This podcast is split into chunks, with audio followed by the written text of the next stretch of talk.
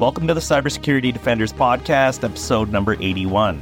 My name is Christopher Luft. I'm one of the co founders of LimaCharlie, and I will be your host. On today's episode, we're going to be chatting with the one and only Matt Bromley about some cutting edge intel coming out of the LimaCharlie community Slack channel. Another week, another set of bad actors, malicious code, and compromised systems. We're back once again to talk about some of the cutting edge intel being shared by our awesome community in the LimaCharlie Slack channel. And as always, a huge thank you to all those folks that take the time to share their knowledge with the rest of us. You fine folks are there week in and week out bringing this stuff to our attention, and I truly believe sharing knowledge makes us all a little bit safer. I'm joined once again by the one and only Matt Bromley, who is here to help make sense of what we're seeing coming through the wire. How are you doing today, Matt? Hey, Chris, doing well. It's another day that we get a chance to go over this awesome intel. I got to say, there's been some exciting things. And again, I'm, I'm careful to give compliments, right? But a lot of exciting things happening in the, in the world of Intel and cybersecurity. But I uh, really actually want to turn the mic back to you, Chris, because I think you're about to kick off something, uh, a really, really awesome thing that uh, I, am excited to, to, hear about. So I'm going to hand it back to you and say, if anyone's got good news today, it's you. Okay, yeah. Uh, so we're recording this on Giving Tuesday. And today we launched a community initiative that we call Cybersecurity Cares. This is the second year we've run it. Last year, I think we raised $26,065.60 in support of people in need. It's a grassroots volunteer initiative. It's just a collective of grateful people working in the cybersecurity industry trying to give something back. We have a lot of fun doing it. This year, we're working to support Becky's Fund, which is a national nonprofit organization dedicated to ending domestic violence. We chose this charity for 2023 because, as defenders, we feel that everybody should feel safe in their home. So it's a great cause, and we started raising money today. So by the time you hear this, it'll probably be a couple days past. But we're already $10,230 on the board, and we're going to go until December 15th, where we wrap things up with an all day live stream telethon that will be streamed on YouTube and LinkedIn. The telethon will have lots of recognizable folks from across the industry, some musical guests, some educational stuff. We're going to have mental health hackers come on and kind of give us a master class and taking care of all that anxiety. It's going to be a lot of fun. So if this sounds like something that you'd like to be involved with, to attend the telethon, get your company involved, you can learn more, make a donation at uh, cybersecurity-cares.com. That's cybersecurity-cares.com. All right, let's get to the intel. The first one we have is from NSFOCUS Research Labs about how the DarkCasino APT group has leveraged the recently disclosed WinRAR zero day vulnerability tracked as CVE 2023 38831. Regular listeners of the show will recognize this one. We covered it about a month ago and speculated that it would be popping up from time to time. So here we are. As a refresher, the vulnerability disrupts WinRAR's handling of file extensions, opening doors for unauthorized code execution. What makes it particularly insidious is its ability to hide malicious executables within seemingly benign files such as PDFs or JPEGs in an archive. Basically, attackers can embed malicious code in an archive disguised as a JPEG, .txt, or other commonly recognized file type. They package everything within a single zip file, and then when it's unpacked by WinRAR, it gets executed. Since April 2023, the DarkCasino APT group has started exploiting the vulnerability to deliver the Trojan DarkMe, the malware supports multiple features such as collecting host information, taking screenshots, file manipulation, registry manipulation, command execution, self updating, and maintaining persistence. During its initial phase, DarkCasino primarily conducted operations in Mediterranean countries and various other Asian nations utilizing online financial services. Recently, the group has changed phishing methods and aimed at users of cryptocurrencies worldwide, even including non English speaking Asian countries such as South Korea and Vietnam. I couldn't find any speculation on which nation state was backing this APT group.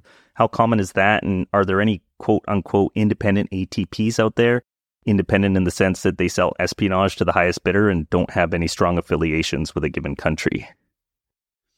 Yeah, Chris, uh, that's a you bring up an interesting question there because typically, and you're not wrong in that thought there. Typically, APTs do get associated with some sort of a nation state or state nexus or something along those routes. You know, um, however, I, I, sometimes will will take a step back with folks and remind them that APT really stands for Advanced Persistent Threat, and usually that gets associated with the resources of the espionage wing or the military wing of a national government, just primarily because of the advanced and the persistent part, right? Cyber criminals are eventually going to run out of money. Uh, you know, if they were to sink all of their resources into one target or one victim, they don't have that national directive like a state nexus or, or a military operation would, where it's, I don't want to call it a slush fund, but it's kind of, you know, as much money as you need versus we only have two Bitcoin left. Guys, we got to make this one count.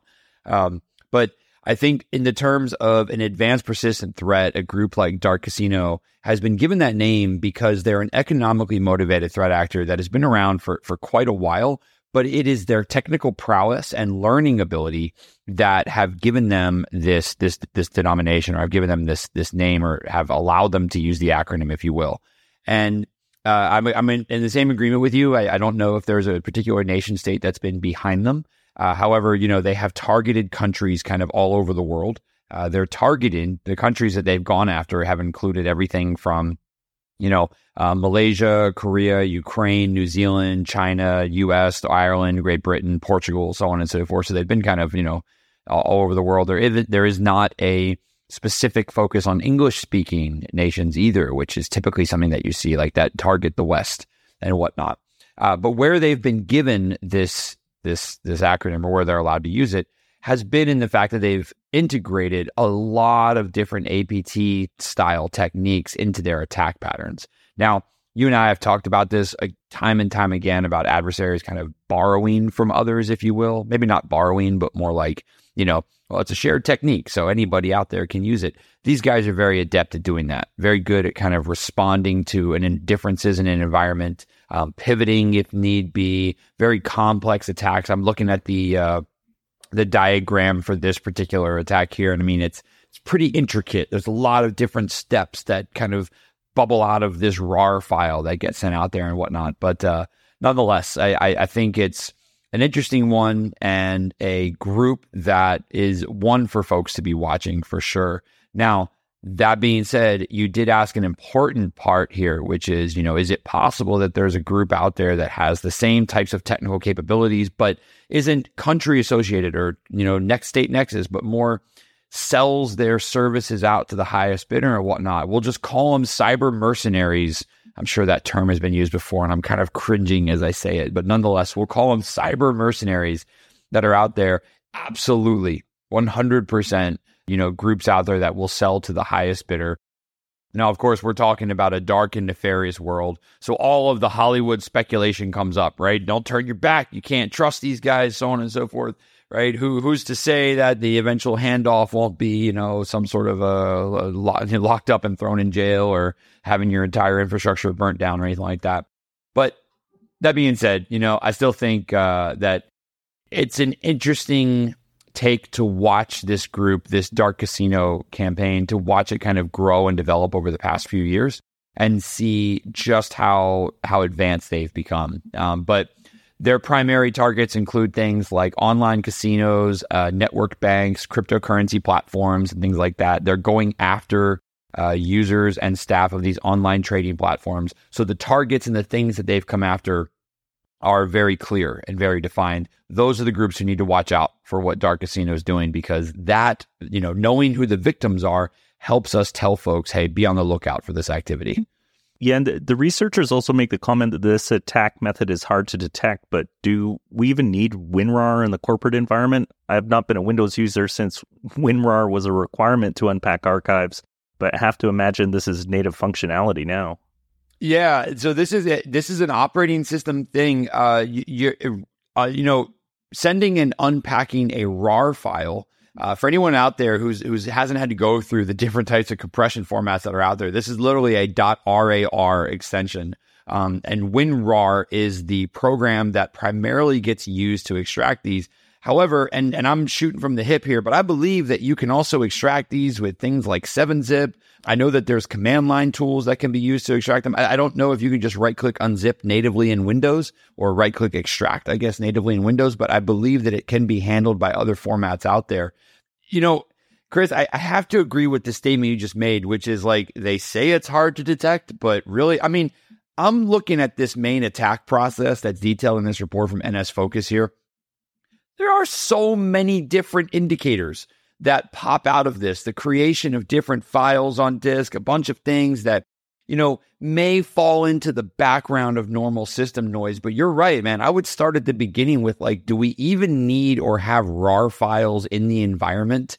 And if we don't, there's my first indicator that I'm going to be using. And in fact, NSFOCUS's screenshots show that they're even using a trial version of WinRAR to walk through and create this report, which shows, you know, they're not even utilizing WinRAR inside of that, right?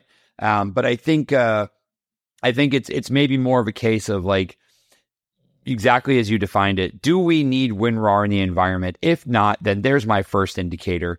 And from there on out, I'm just tracking to see what is WinRAR being used? Is it is it being used? If so, what's it extracting? Like I'm just following that process tree all the way down, right? But interestingly enough, uh, it all starts with the RAR file coming in. And for anyone who's curious, and because I know we talked about this when it first was was released there, but the CVE itself, you know, goes through and it takes advantage of the file running mechanism of WinRAR uh, by constructing a decoy file a folder with the same name, and a malicious file with the same name with a space at the end. It spoofs the API function that is called by WinRAR, allowing for the malicious file to be loaded.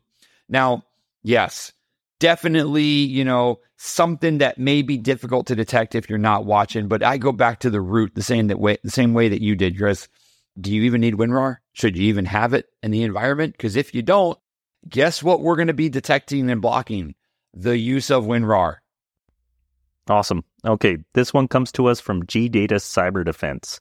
On November 1st, 2023, researcher Xavier Mertens reported a phishing attempt on one of his honeypots.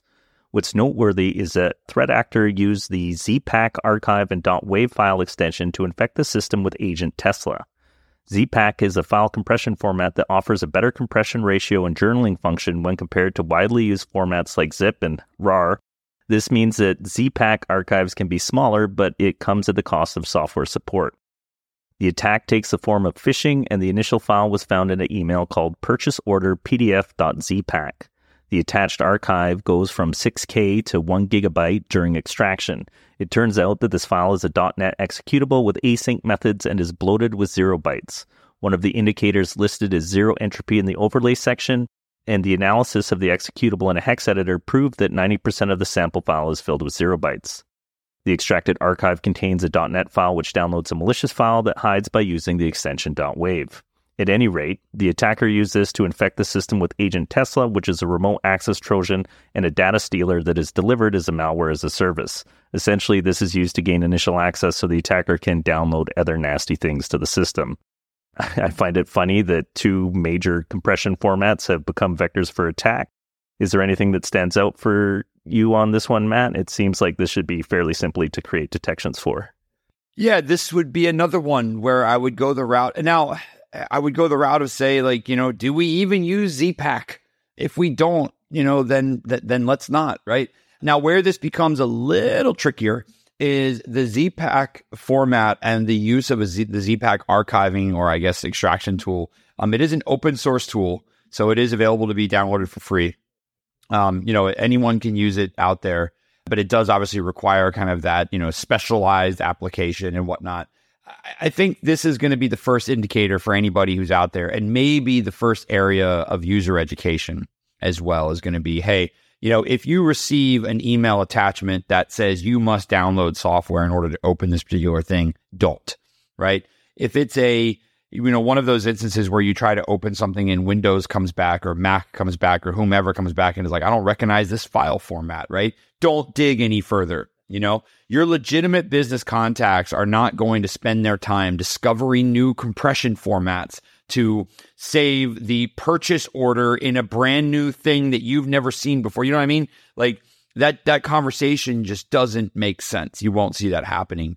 99% of people out there, if they need to compress something in their native operating system, they're right clicking and they're compressing, which in Windows is going to be a zip, in Apple is going to be a zip, and it's going to save it to that format. And that's what you're going to receive it as in, in most cases. So I think, you know, calling out the use of non standard compression formats here is an important one, number one. Um, however, I'll go the other route and say for the adversaries, a great job in defense evasion here. The attached archive goes from six kilobytes to one gigabyte during extraction, which ultimately results in a .NET executable that's bloated with zero bytes. Uh, Chris, we've talked about this on this podcast plenty of times too. Defense evasion. If I can get around a certain file size, then it won't be submitted to a sandbox. It might not even be scanned by a malware tool. Um, in that case, you know they've gotten around that, and that's likely what they're what they're doing in that case. Is is the technique there? Sorry to cut you off. Is the no technique worries. there that the file's too big to just automatically upload to a detonation software? Is that the tactic, or do we generally only see malware come in small file sizes?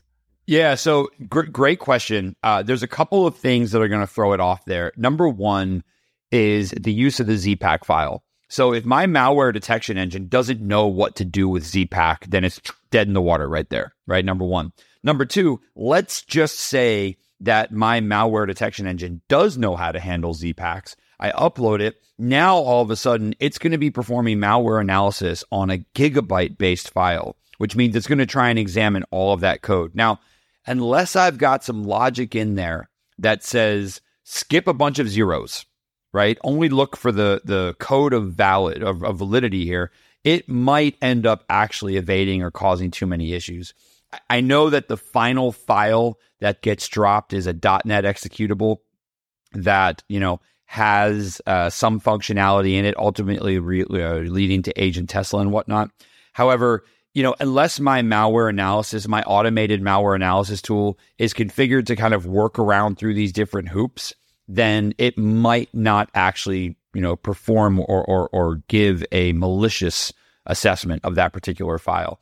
I would probably contend and make an argument that a, compressed file that goes from six kilobytes to one gigabyte and is a ZPAQ extension is probably enough for me to say highly suspicious. Don't open this thing. But uh, again, right? If I'm a malware author and I'm trying to get around some simple detection techniques, the other thing that might be going on here, Chris, which is an important consideration. This is a spearphish that's being delivered. So, where it comes into play here, and a lot of you have probably seen this, if a spearphish is above a certain size, then your automated scanning or your automated spearphish detection tools won't uh, scan it. That's too large. I've had this happen with Google quite a lot where they'll come back and say, as a Gmail user, I guess I should say, um, as a Gmail user, I've seen plenty of instances where Gmail will come back and say, this attachment is too large, could not scan it, right? And it will try to open zips and scan the contents of those zips to tell you if something is bad. Same exact approach. Even if it's got ZPAQ recognition, it's going to come back and say, hey, this file was too large to be scanned. Therefore, I can't offer you a decision on it. Unfortunately, a lot of users say, well, if I got the email, that means it passed our email security system. Therefore, it must be good. And this is a way to get around that and maybe subvert some of that trust. Huh, that's interesting. Yeah, it makes total sense. And I, I've seen those uh, notifications in Google as well when I'm sending video files and stuff like that. Yeah, absolutely. Absolutely.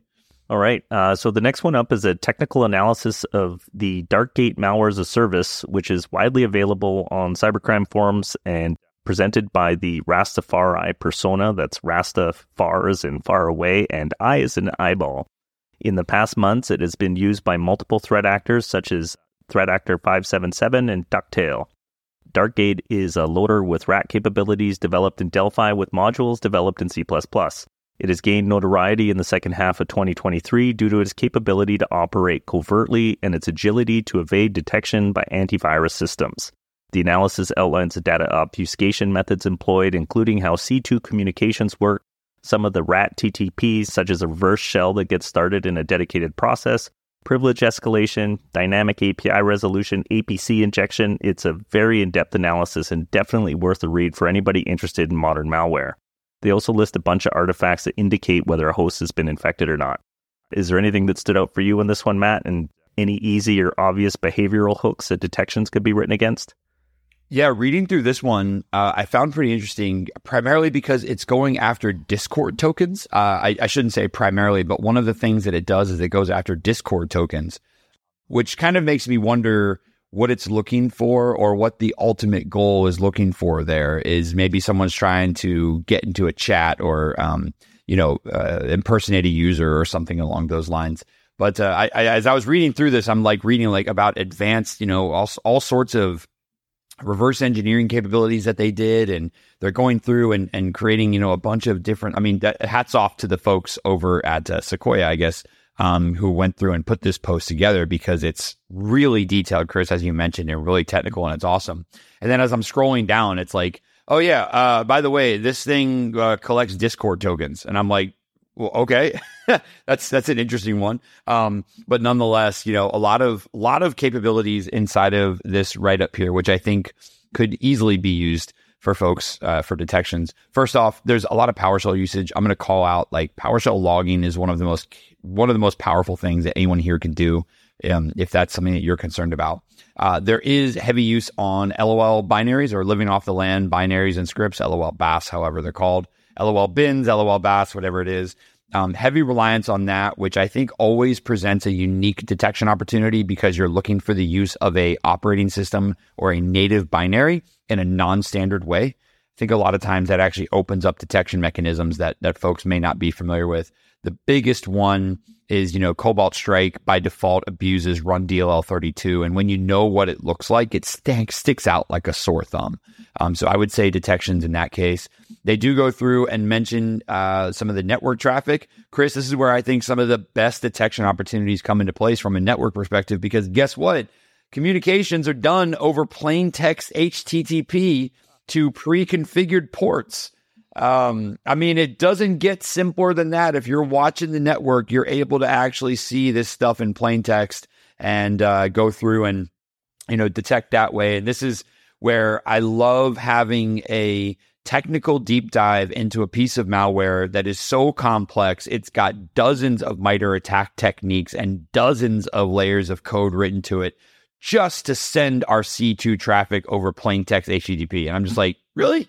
Like y'all couldn't just you know go the extra step and encrypt this, but nonetheless. And, and sorry to jump in again, but uh, would we be looking at like using like Zeek or Suricata or something like that? To, oh, absolutely. To, yeah. Oh yeah, no, absolutely. Uh, Zeek or Suricata would be very useful for this. Um, if anyone was doing packet capture or any sort of traffic, and I mean, I don't want to call it traffic interception because a lot of traffic interception gets associated with interrupting or intercepting the encryption process so you can read encrypted traffic. Folks, this is plain text. Mm-hmm. This is going out into the wild in, in easy to read form. So, yeah, a tool like Zeek or Suricata or something would easily detect this very easily. Um, and then last but not least, I'll mention that at the end of this, they do drop a bunch of uh, inside of the blog post, I should say, they do drop a bunch of different files that you'd want to look for in order to determine, you know, if there's any sort of uh, infection or anything like that. And of course, you know, some of the usual suspects show up, you know, AnyDesk, PsExec, um, a bunch of different DLL and INI files and things like that. So I, I would say if anyone here is concerned about this one or want to just, you know, make sure they're, they're getting detection here, uh, go through and, and read this. Uh, take a look at some of the indicators towards the end, and you'll be able to detect some of this stuff really fast. Yeah, that one's a great technical analysis. Absolutely. All right, so the next one is coming to us from Microsoft. Their threat intelligence team has uncovered a supply chain attack by the North Korea based threat actor Diamond Sleet involving a malicious variant of an application developed by Cyberlink Corp, a software company that develops multimedia software products. This malicious file is a legitimate Cyberlink application installer that has been modified to include malicious code that downloads, decrypts, and loads a second stage payload. The file, which was signed using a valid certificate issued to Cyberlink Corp, is hosted on legitimate update infrastructure owned by Cyberlink and includes checks to limit the time window for execution and evade detection by security products. Thus far, the malicious activity has impacted over 100 devices in multiple countries, including Japan, Taiwan, Canada, and the United States. While Microsoft has not yet identified hands on keyboard activity carried out after compromise via this malware, the group has historically exfiltrated sensitive data from victim environments, compromised software build environments, moved downstream to additional victims for further exploitation, and used techniques to establish persistent access to victim environments. Microsoft has added the signed cert to its disallowed list and communicated the supply chain compromise to Cyberlink. What do we think of this one, Matt?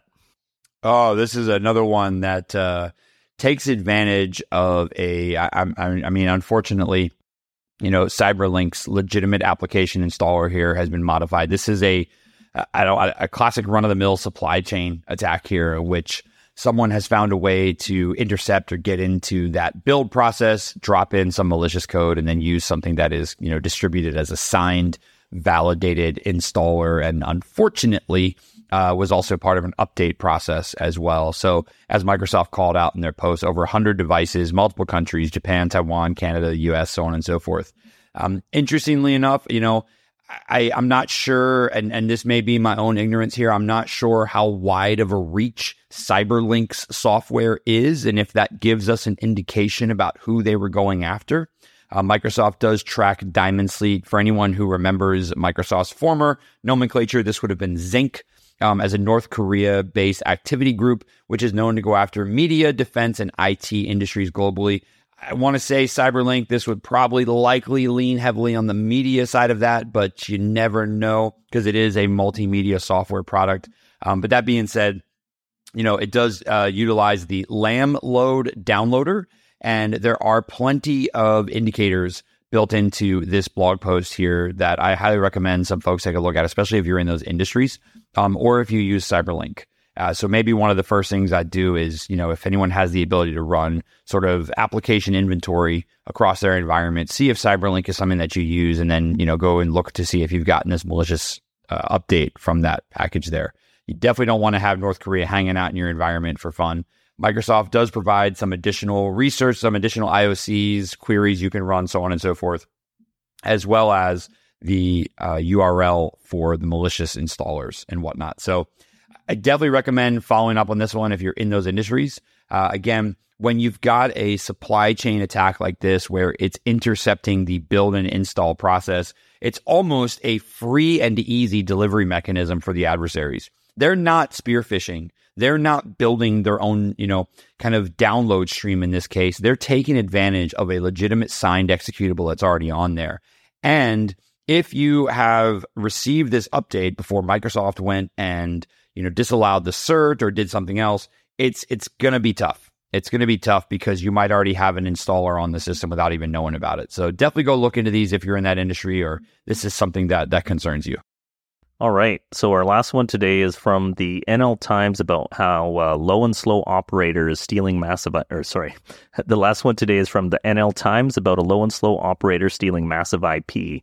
The Chinese hacker group Chimera broke into NXP, a Dutch microchip maker, at the end of 2017 and had access to the manufacturer's systems until the spring of 2020. Ouch. NXP states that the hackers caused no material damage but did steal intellectual property. How much is not yet known, but given the amount of time they had on there, I imagine it is not trivial.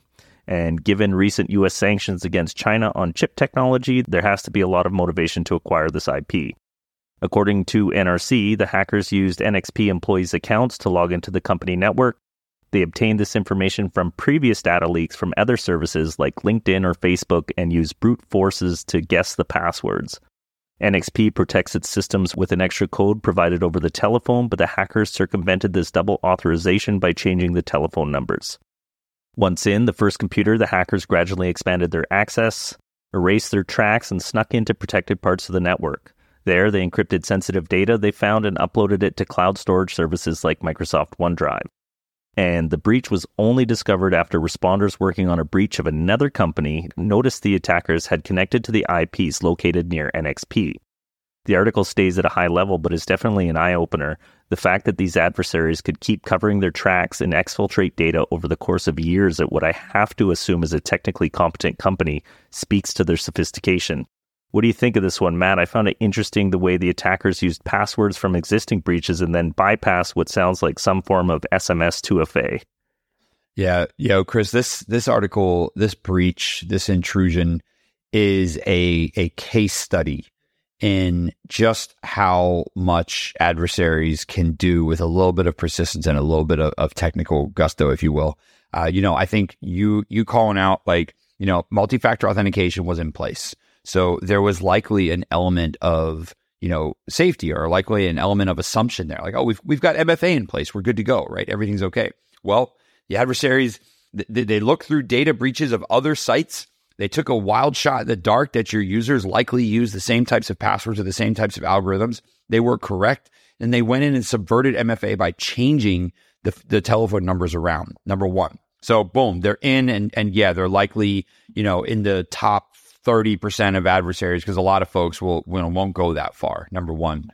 Number 2, they then go a step further and, you know, I, I, was reading through the report and seeing things, and you mentioned this as well. You know, th- they were doing things like encrypting sensitive data that they found, uploading it to OneDrive. So now I'm blending in to normal traffic because no one in this part of the world, at least based on my understanding of a Microsoft footprint there, is going to suspect an upload to OneDrive. Number one.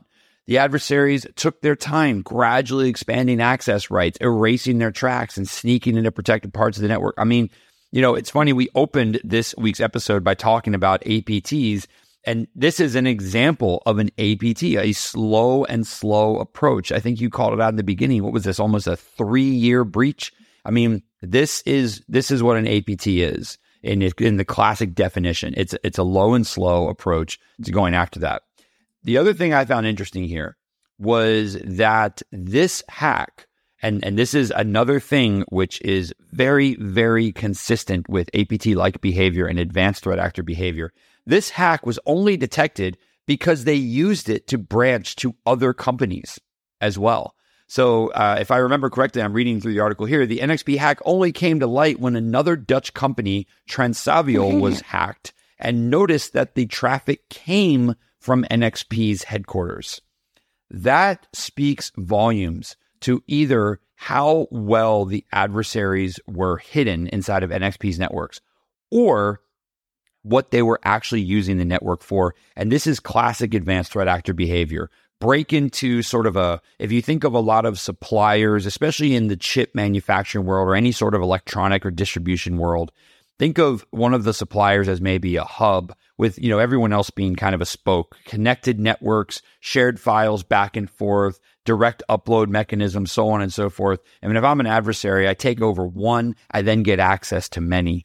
And this is a, a classic case of how that kind of worked out. So i think there's a lot to unpack in this one. And the fact that we're kind of hearing about it now despite the fact that it occurred you know or at least i should say was shut down in 2020 is a good example of threat actors that could that do this type of corporate espionage, IP theft, and whatnot. They're still out there. They're still utilizing the advanced techniques. They're still out there branching from you know one company to another. And it finishes in the NL Times. It finishes by saying, according to the newspaper, at least seven Taiwanese chip companies have also fallen victim to this same hacker group.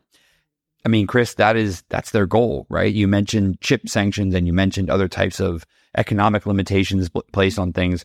This is exactly how an adversary responds to that type of stuff. They go and they hack their way through stealing all the IP that they can. And I don't want to make any assumptions because I don't obviously don't see the final product. But if you had taken this article and placed it in 2011, 2012, when it was like the APT corporate espionage heyday back then, you would not, no one would bat an eye and would say this looks exactly like it. So for anyone who remembers kind of, you know, the APT one days where we saw a lot of this type of stuff happen, it's still very present. It's still very much out there. And these types of cases, these types of threat actors are still very, very active out there in the world. So if you're on the defended side, if you're on the blue team side, keep an eye out and just understand that all this types of data is always vulnerable to adversaries because there's someone out there who always wants access to it. Yeah, and I think it's important to remember too, especially given the nature of this IP, like it gets framed as like corporate espionage, but it's really national defense underneath it. When we think about the way technology is used in defense systems and the military, you know, the capability to make advanced chips is much more than just economic. Absolutely. No, a hundred. I mean, it goes both ways, right? If I hack into a chip manufacturer and I steal their IP, am I stealing the way that another country's military utilizes those chips? Or am I stealing away from my military to use those chips? Or am I stealing both? Yeah.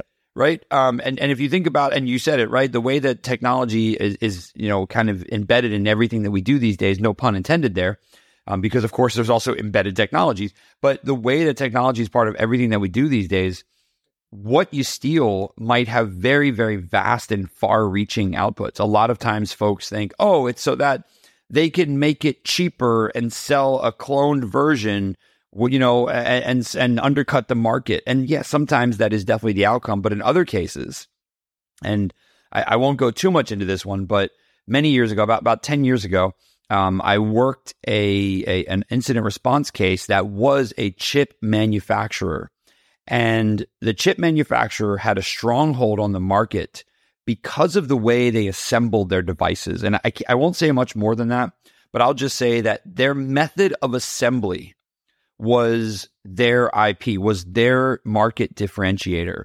And if anyone stole the chip schematics, whatever, they were like, yeah, you can buy these chips anywhere, right? But the way that we bring these things together and the additional thing that we add is really what we're protecting here, right? The way that we kind of marry these ingredients. And I, I, I view it very much to making food. I can give 10 people the exact same set of ingredients. It does not mean I'm going to get 10 of the exact same dishes, right? One of those dishes is going to be downright awful. One of those dishes is going to be, you know, the most amazing thing you've ever had, depending on background influence, whatever it might be. But there's an important part there, which is the thing that makes the difference there is how that individual brings those things together. Or if we scale this out, how that enterprise bring, brings those things together. But that is oftentimes overlooked. You know, a lot of times folks think, oh, you just want to steal the, you know, you want to steal my blueprints on this and that. And it's like, no, sometimes they want to go after how your company does what it does. But think about the far reaching implications of that. Chris, you mentioned it. If it's used in a national defense manner, well, now we've got very, very valuable secrets walking out the door that can not only be subverted by an enemy, but they can also be imitated by an enemy as well. And either one of those situations is, is not fun. Yeah, I always found it such a coincidence that the Chinese next gen fighters look a lot like the F 35s. I I, uh, I have often wondered the same thing myself, but I don't know. Maybe if two people sat in a room, or sat, if maybe if two people sat in two rooms and never talked to each other ever, had never known each other, and you said to both of them design a fighter jet, maybe they'll come out with the same thing. who knows? Yeah, who knows? There's some statistical probability there. Yeah. Awesome, Matt. This was a fun one. Thanks again for bringing your depth of knowledge to these conversations. Uh, I find them fascinating, and I look forward to doing it again next week. Can't wait for it. And uh, just one final call out here, Chris. You introduced it in the beginning. I'm happy to mention it at the end. Is for everyone out there, Cybersecurity Cares. Please go and uh, check that out. Cybersecurity-cares.com. We'd, we'd love to have you come and uh, contribute towards this awesome cause. And uh, thanks to, to Chris and the team for, for bringing this out for us. I'm looking forward to see what we raise this year. Awesome. Thanks, sir. Take care. Awesome. Take care. Bye. And that concludes this episode of the Cybersecurity Defenders podcast. If you have any feedback or ideas for future topics, please send an email to defenders at limacharlie.io. You can access the intel we talk about on the show in real time and join the conversation on the LimaCharlie Community Slack channel at slack.limacharlie.io. If you've enjoyed the show, please consider sharing it with someone or leaving a rating or review. And don't forget to subscribe on whatever platform you're listening from. Thanks for listening in. We'll see you on the next episode.